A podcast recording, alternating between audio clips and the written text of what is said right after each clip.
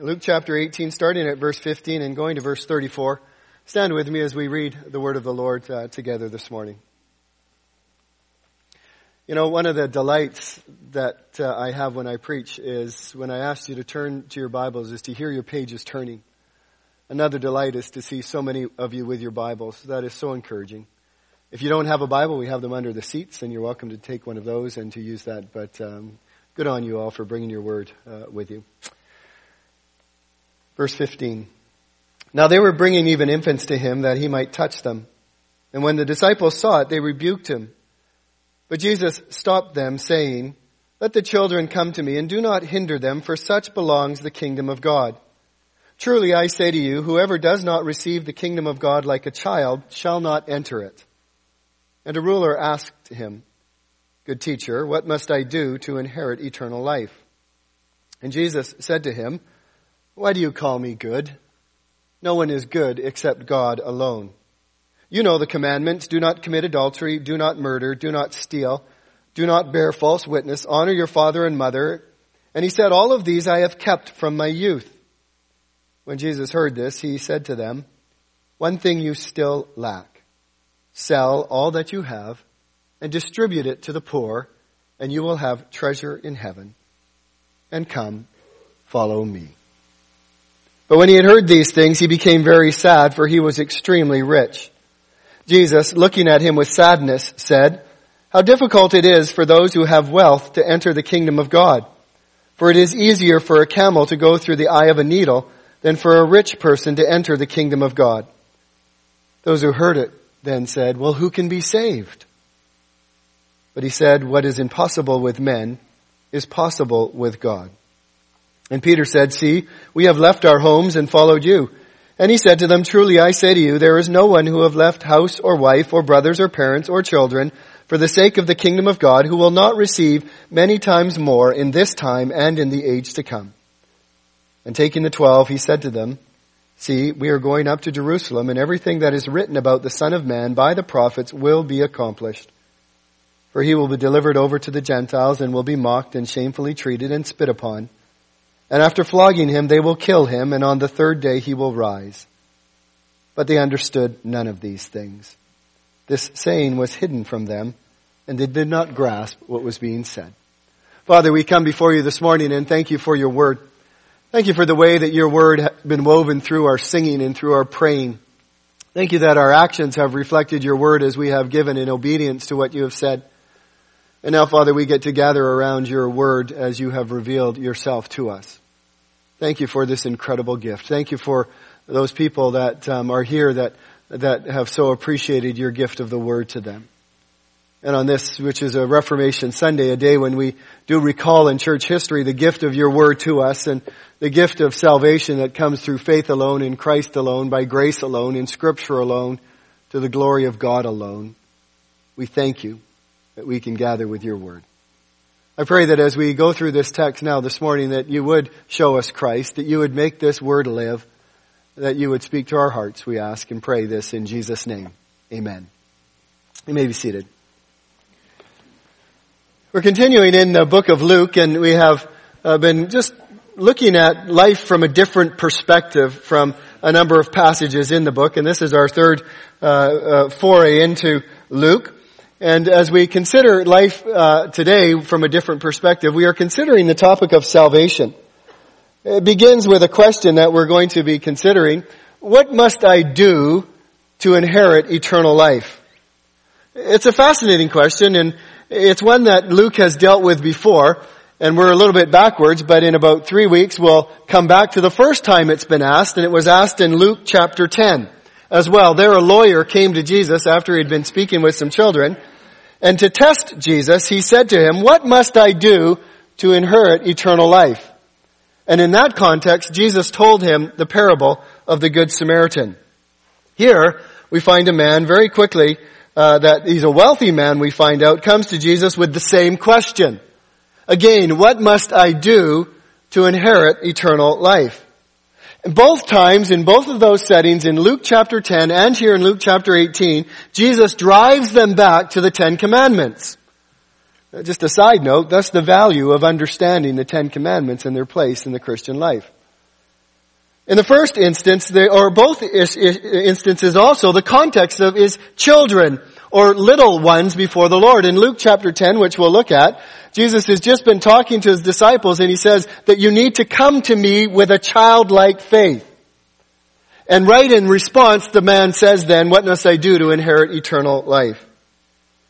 They were wise and intelligent men, but God had not revealed those things to them pertaining to eternal life because they did not have a childlike faith. Here in this context, and I read it just so that you understood, the disciples had been bringing, or people had been bringing children to Jesus. And the disciples had been fretting and worrying and, and saying, you know, get these kids away. We don't want Jesus to be bothered by these children. And Jesus' response to them was that we, we need to have, uh, that children are those that come to Him for eternal life, or that blessed, whoever does not welcome the kingdom of God like a little child will never enter it again, that we need to have a childlike faith in order to enter the kingdom of heaven. And right in step with that, Jesus had no longer said that, or no sooner said that, when the ruler says to him, good teacher, what must I do to inherit eternal life? What Jesus had spoken about being a child with childlike faith had just gone right over his head. We don't know who this ruler is. Uh, the, the, the, Bible just uses the word ruler. And, and uh, it's found in Mark and in found in Matthew as well, this story. It could be a reference to a leading citizen in the community. A high official, somebody who had a lot of authority and a great deal of money. Or it could be a reference to a ruler of a local synagogue. There's the account of Jairus in Luke chapter 8:31 who his daughter became ill and he was the ruler of a local synagogue. I tend to think that there was likely a, a ruler in that sense that it, we're talking about in this particular sense or, or situation, but it doesn't make it clear, so it could be either. In either way, what was going on here was he had the wrong view of salvation. He was thinking the wrong way about salvation. His question to Jesus was simply this, good teacher, what must I do to inherit eternal life? He had been watching Jesus. He had been watching him interact with the crowd. He had been listening to him. And I suspect that he thought he was a pretty good guy and he had things uh, figured out. And so he, he wanted to know, what do I have to do in order to have life everlasting? Or put another way, what must I do to be saved? Let's deal with the eternal life part first because he says, what must I do to inherit eternal life? And that is the promise of living forever. That's what we mean when we think of eternal life. It's, it's something that I think every single human being that has ever been born, that has uh, an ability of cognition, thinks about this question. We all want to know about life after death. It's been the history of our world. Uh, you can go and you can uh, pick out from uh, most libraries that are well stocked the Tibetan Book of the Dead, as they give instructions about how you communicate with the dead and how you prepare for the life after death. Some of you have been to Egypt and you've walked through the pyramids. And what are the pyramids but burial places for those that were anticipating the entrance into life after death. And so they had provisions around them. They had stuff on the walls. They had stuff that would help them make that transition from this life to the life to come. Reincarnation is big, and it's still part of our culture and part of our society that people think, well, when I die, it's not the end of stuff. I come back as someone else or something else. There's something in us that, that drives us to realize that there must be more than just this life. I've been a little bit dismayed by the amount of commercials on TV for the New York medium. And it bothers me that people are, are so fascinated by this stuff because in, in a sense what, what, what she is doing is she's communicating with the dead. And so at least those people are believing that there's life after death because somehow those dead loved ones are still in existence. And just as a side note, dear ones, the Bible is very clear we are to have nothing to do with communication with the dead. Period. It's not because it doesn't work, and it's not because the dead aren't in existence. It's because we don't know the lies that are transmitted through the evil one and not through those that are dead. So nonetheless, we have this fascination with eternal life. Where does it come from? Well, I think it comes from, first of all, what, what Ecclesiastes says, the preacher there notes that God has made everything beautiful in its time. He has also set eternity in the human heart. The fact that you think about eternal life is, is a gift of God. It's something that God has placed in your heart so you will not get content with only this world. He's placed it there so that you will think about life after death and what happens when you die. I think another reason though why we are, are, concerned about eternal things is found in Genesis chapter 127. There it says that God decided, or as he was speaking, he said that God created man in his own image. In the image of God he created a male and female. And you say, well what does being made in the image of God have anything to do with eternal life? Well beloved, God is eternal, is he not? God has known no beginning and will know no end. And if we are created in the image of God, then from the moment that we begin existence, there is an eternal quality to us by the fact that we have been created in the image of God. And so it's a natural question for us to ask. A question that considers what happens when I die? Or what goes on after this life? But then I also said that, that what this man was also wanting to know was who will be saved. And you think, well, where does that come from? Well, I'll get to that. But to be saved is a term that we use in church a lot. And to save, be saved means that I'm saved from my sin to life. I'm saved from darkness to life. I'm saved from death to life. I said darkness to light. So salvation is a term that we use that God rescues us out of distress. So you say, well, how do you connect salvation with eternal life? Well, Jesus does it for us. John 3:16. For God so loved the world that he gave his one and only son that whoever would believe in him would not perish but have eternal life. And we often stop there, but what does verse 17 say? For God did not send his son into the world to condemn the world, but in order that the world might be saved through him. So beloved, to receive eternal life is to be saved. And that's the context at least in which this rich ruler is talking about it. And then notice what he says. What must I do to be saved? That is so ingrained into our hearts as well. This is so typical of human thinking because we work for what we have. This is, we earn the right to get something. I have something because I have earned it or I have worked from it. From our earliest days as children, we are taught that we get something by doing. We receive things because they are rewards for what we have done. And the, one of the side problems is that is our doing quickly becomes a point of pride. And the better we do something, the more we deserve something else. And the reason we get something is because I've done everything required in order to get it. What do parents brag about? What their children are doing. They mark the success of their children by what their children do. They're walking at 10 days old. They're now, you know, they're on a sports team by the time they're three weeks old. We, we brag about our kids by what they do. We receive approval from others based upon what we have done. Loved ones, everything about our life is based upon what we do. I have degrees on my wall because what I have done. And so our very human existence is rooted in you get something because you do something.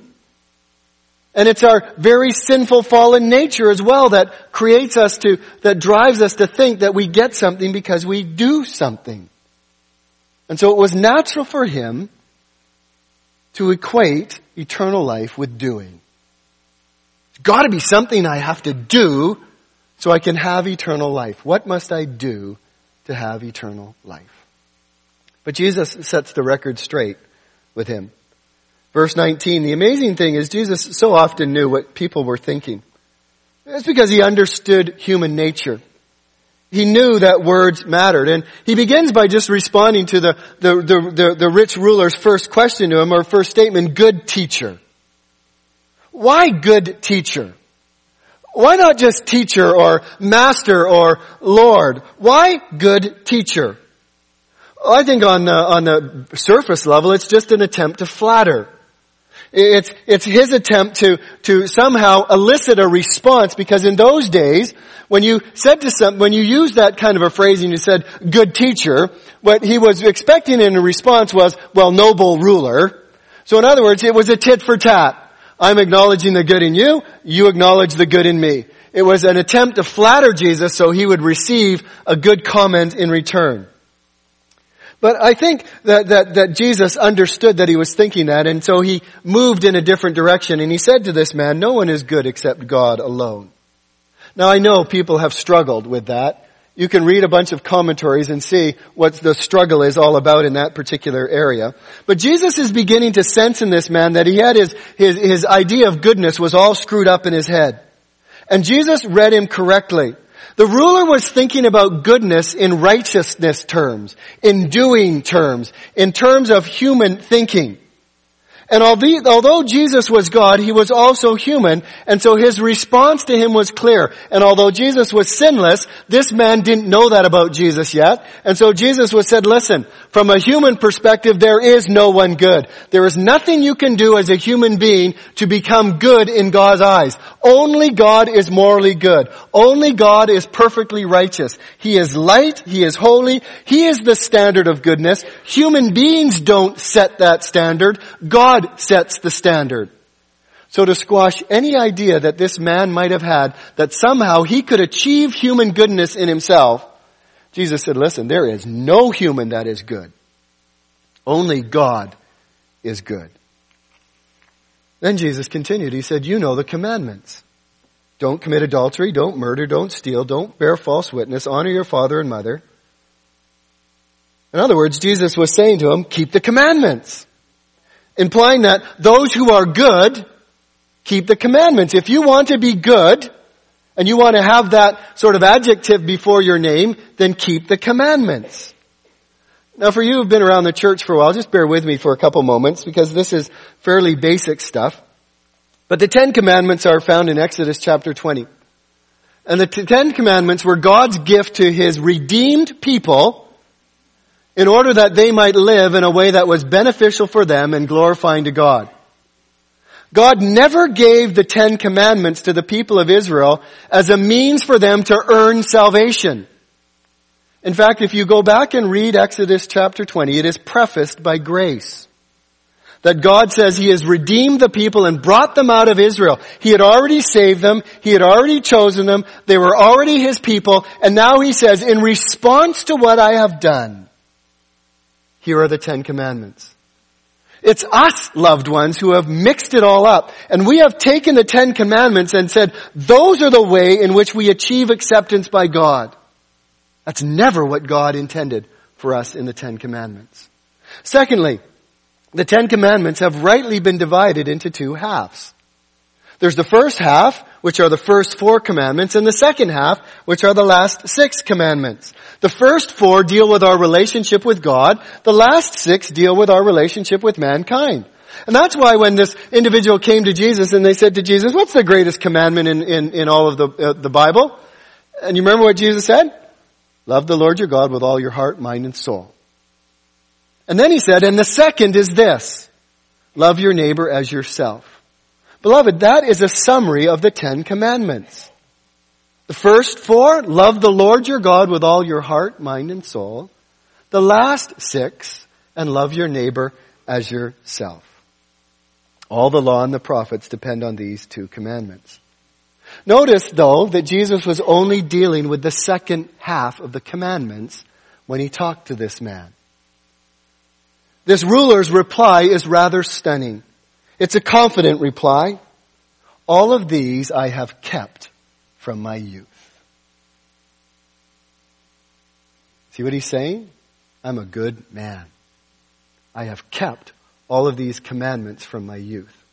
Now he's meaning from preteens or maybe his bar mitzvah. And I, you know, I, I, I said I wasn't going to do this, but I will do this because you need to think about this. There is no such thing as an age of accountability. I do not believe that. There are children that come to faith in Christ at one and two years old. John the Baptist was filled with the Holy Spirit in his womb. Loved ones, there is no point at which it doesn't matter what you do. And sometimes that's what the age of accountability is. Well, I'm not responsible for my sin until I reach the age of accountability. Show it to me in the Bible. I hope some of you on your list of three people have got children. Children need to come to know Jesus. So anyhow, he says to him, all of these I have kept from my youth. Put it another way, if that's all that's required of me, then I'm in good shape. I've done the love your neighbor portion of the law. Strangely, or maybe goodly, that's not the right word, rightly, Jesus doesn't challenge him on this. I would have been all over the guy. Jesus just lets it ride. Doesn't say a thing. In fact, Mark tells us that he looked at him with love. He loved him enough to tell him the truth. Loved him enough though to be gentle in his response to the man. You see, we often think of, and this is what I might have said to him, we often think of the Ten Commandments as acts only. And so we would say to ourselves, maybe like this man did, well, I've never actually killed anybody. And you know, I've never actually committed adultery. I've never committed the act. Some people, and I've even heard a few people say this, I have never lied. I've never lied. Some people say they've never stolen because they, they can never actually remember speaking a lie or stealing. But beloved, keeping the commandments is not just about acts. It's about thought, intent, and motive. Have you ever told somebody the truth with the intent to deceive them? What about what Jesus says in the Sermon on the Mount? If any of you hates his brother, he is guilty of murder. Or if anybody has lusted over another man or woman, he has already committed adultery with them in their heart. Beloved, the Ten Commands are not just about acts. They are about thought, intent, and motive. But Jesus knew there was a more basic issue here. So he left that one alone and he goes to the more basic issue. And when Jesus heard this, he said to them, one thing you still lack, sell all that you have, distribute it to the poor, and you will have treasure in heaven, and then come and follow me.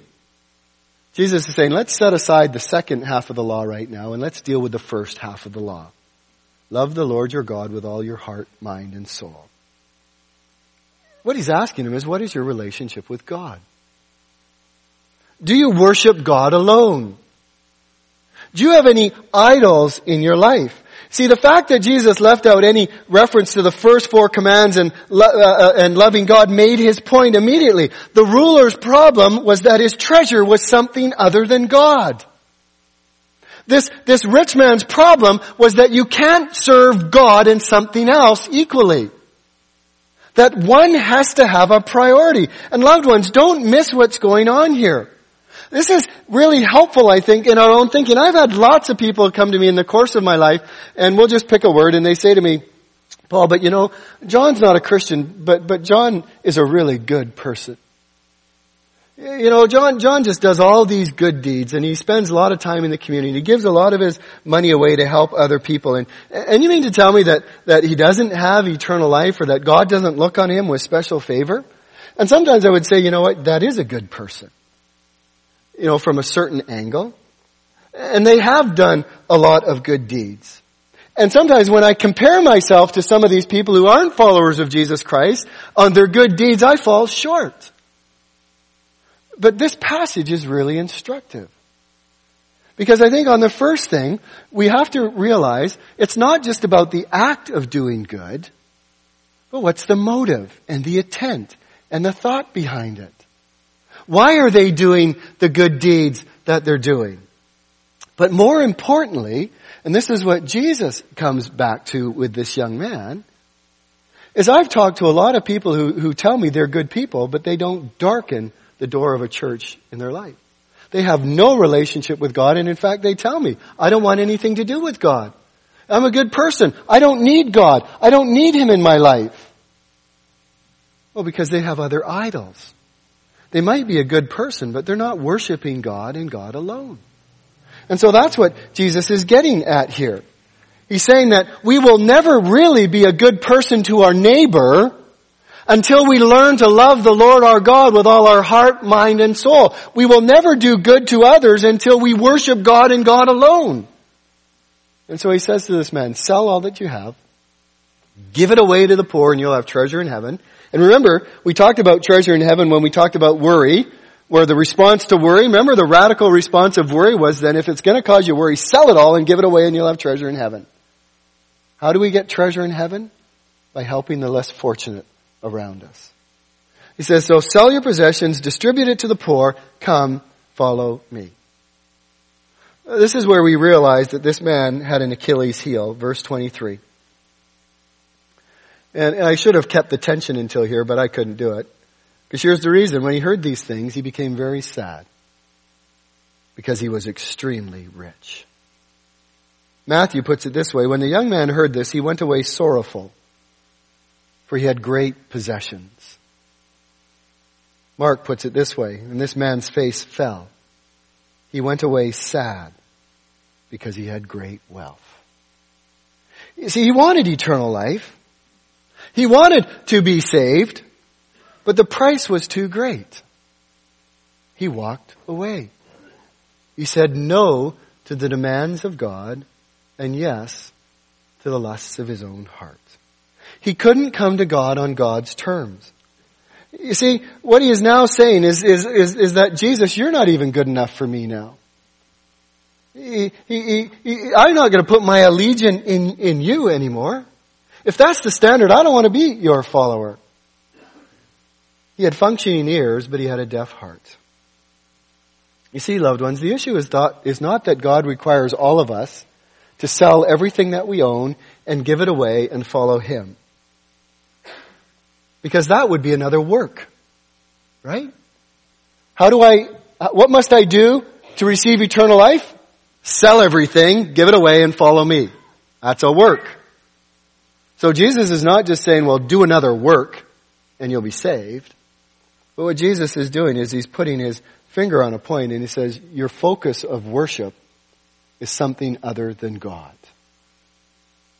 And beloved, that's what is required of all of us at some point when we respond to Christ.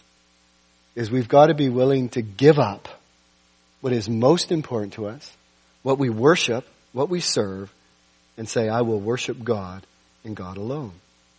It's a huge price to pay. And there are some people who are unwilling to pay that price. He walked away. It's the impossibility then of salvation by works. Remember, we're still dealing with this question, what must I do to enter the, enter the kingdom of heaven? So we're getting a little bit mo- closer to the point. Um, Jesus then responds to his disciples, and I, I think as this man is walking away, he turns to his disciples, and he says this, which is absolutely stunning, how difficult it is for those who have wealth to enter the kingdom of God. And then now he says it's impossible because he says, for it's easier for a camel to go through the eye of a needle than for a rich person to enter the kingdom of God. What Jesus is saying, it's impossible. It's difficult for a, a, a, rich person to enter heaven, and then he gets this comparison. A camel, it's the largest animal in Palestine. A needle is the most commonly used item day to day in a household. So they would have been absolutely familiar, and they would have known right away, this is ridiculous. Of course, it's impossible. You can't get a camel to walk through an eye of a needle. It's impossible. If that's the case, then the disciples' response is rather stunning. Then who can be saved? It took me a while to kind of figure this out in my head. How did they make the jump from rich people can't enter heaven to then who? Well, I think they, they made it this way. Rich people in that culture and in that society were like the top of the top of the top. Rich people were the ones that they were able to build synagogues and endow orphanages, offer alms to the poor. They could refurbish temples. They could fund many other worthwhile efforts. If anyone could be saved, surely a rich person can be saved. If anyone does enough stuff to be saved, surely rich people can be saved. Well, what about the rest of us poor guys? Who can't even hold a candle to what the rich do. If the rich can't be saved, then what hope do the rest of us have? In other words, they are rightly recognizing that there is not a human being alive that can do anything to be saved. It's an impossibility. But there's great hope. As Jesus right away then says, what is impossible with man, what's impossible? It's impossible to do anything to inherit eternal life. What is impossible with man is possible with God. See, loved ones, what he's asking us to do, and any who have followed Christ, this is what we have come to the conclusion we had to do, and we're still in the process of doing it. And if you're considering Christ, you'll have to do this at some point in, order to be saved. We need to be brought to a point of despair. We need to realize that I can't do anything to inherit eternal life. It's not based on how much I give away. It's not based on how good I am. It's not based on how often I attended church. It's not based on the fact that I have godly mother and father or grandparents. It's not based on anything that I can do. We need to come to the end of ourselves. We need to realize that our sin has alienated us from God. We need to understand that we are spiritually dead we need to realize that the anger of God is upon us because of our sins. And now we are eternally in danger of being separated God, from God. You see, loved ones, the law exposes our sinfulness. We, we, we sin when we lie or when we murder or when we commit adultery, when we worship anything other than God. And our sin demonstrates to us that we have ignored God, that we have rebelled against God, that we have fallen short of all God has asked us to do. And at some point, it's the weight of that that brings us to the conclusion that I'm really in trouble. What, what can I do to pay the debt that I owe? What can I do to, to God to say, okay, God, I've done this, so now you can just wipe away my slate? What is it that I can do that erases that stain from my life? You see, until we come to the end of ourselves, we will continue to think that there is something we can do to inherit eternal life. And if we come to the point where we won't recognize that impossibility, then we will walk away because the price is too high. But Jesus says what is impossible for you is possible for God. This is amazing stuff. This is the heart of the gospel. Because what I am unable to do for myself, God has done for me. I can't save myself. But beloved, the gospel is, that's right. You can't achieve it. You can't earn it. You can't buy it. You can't inherit it. You receive it as a gift from God. Salvation is a gift from God.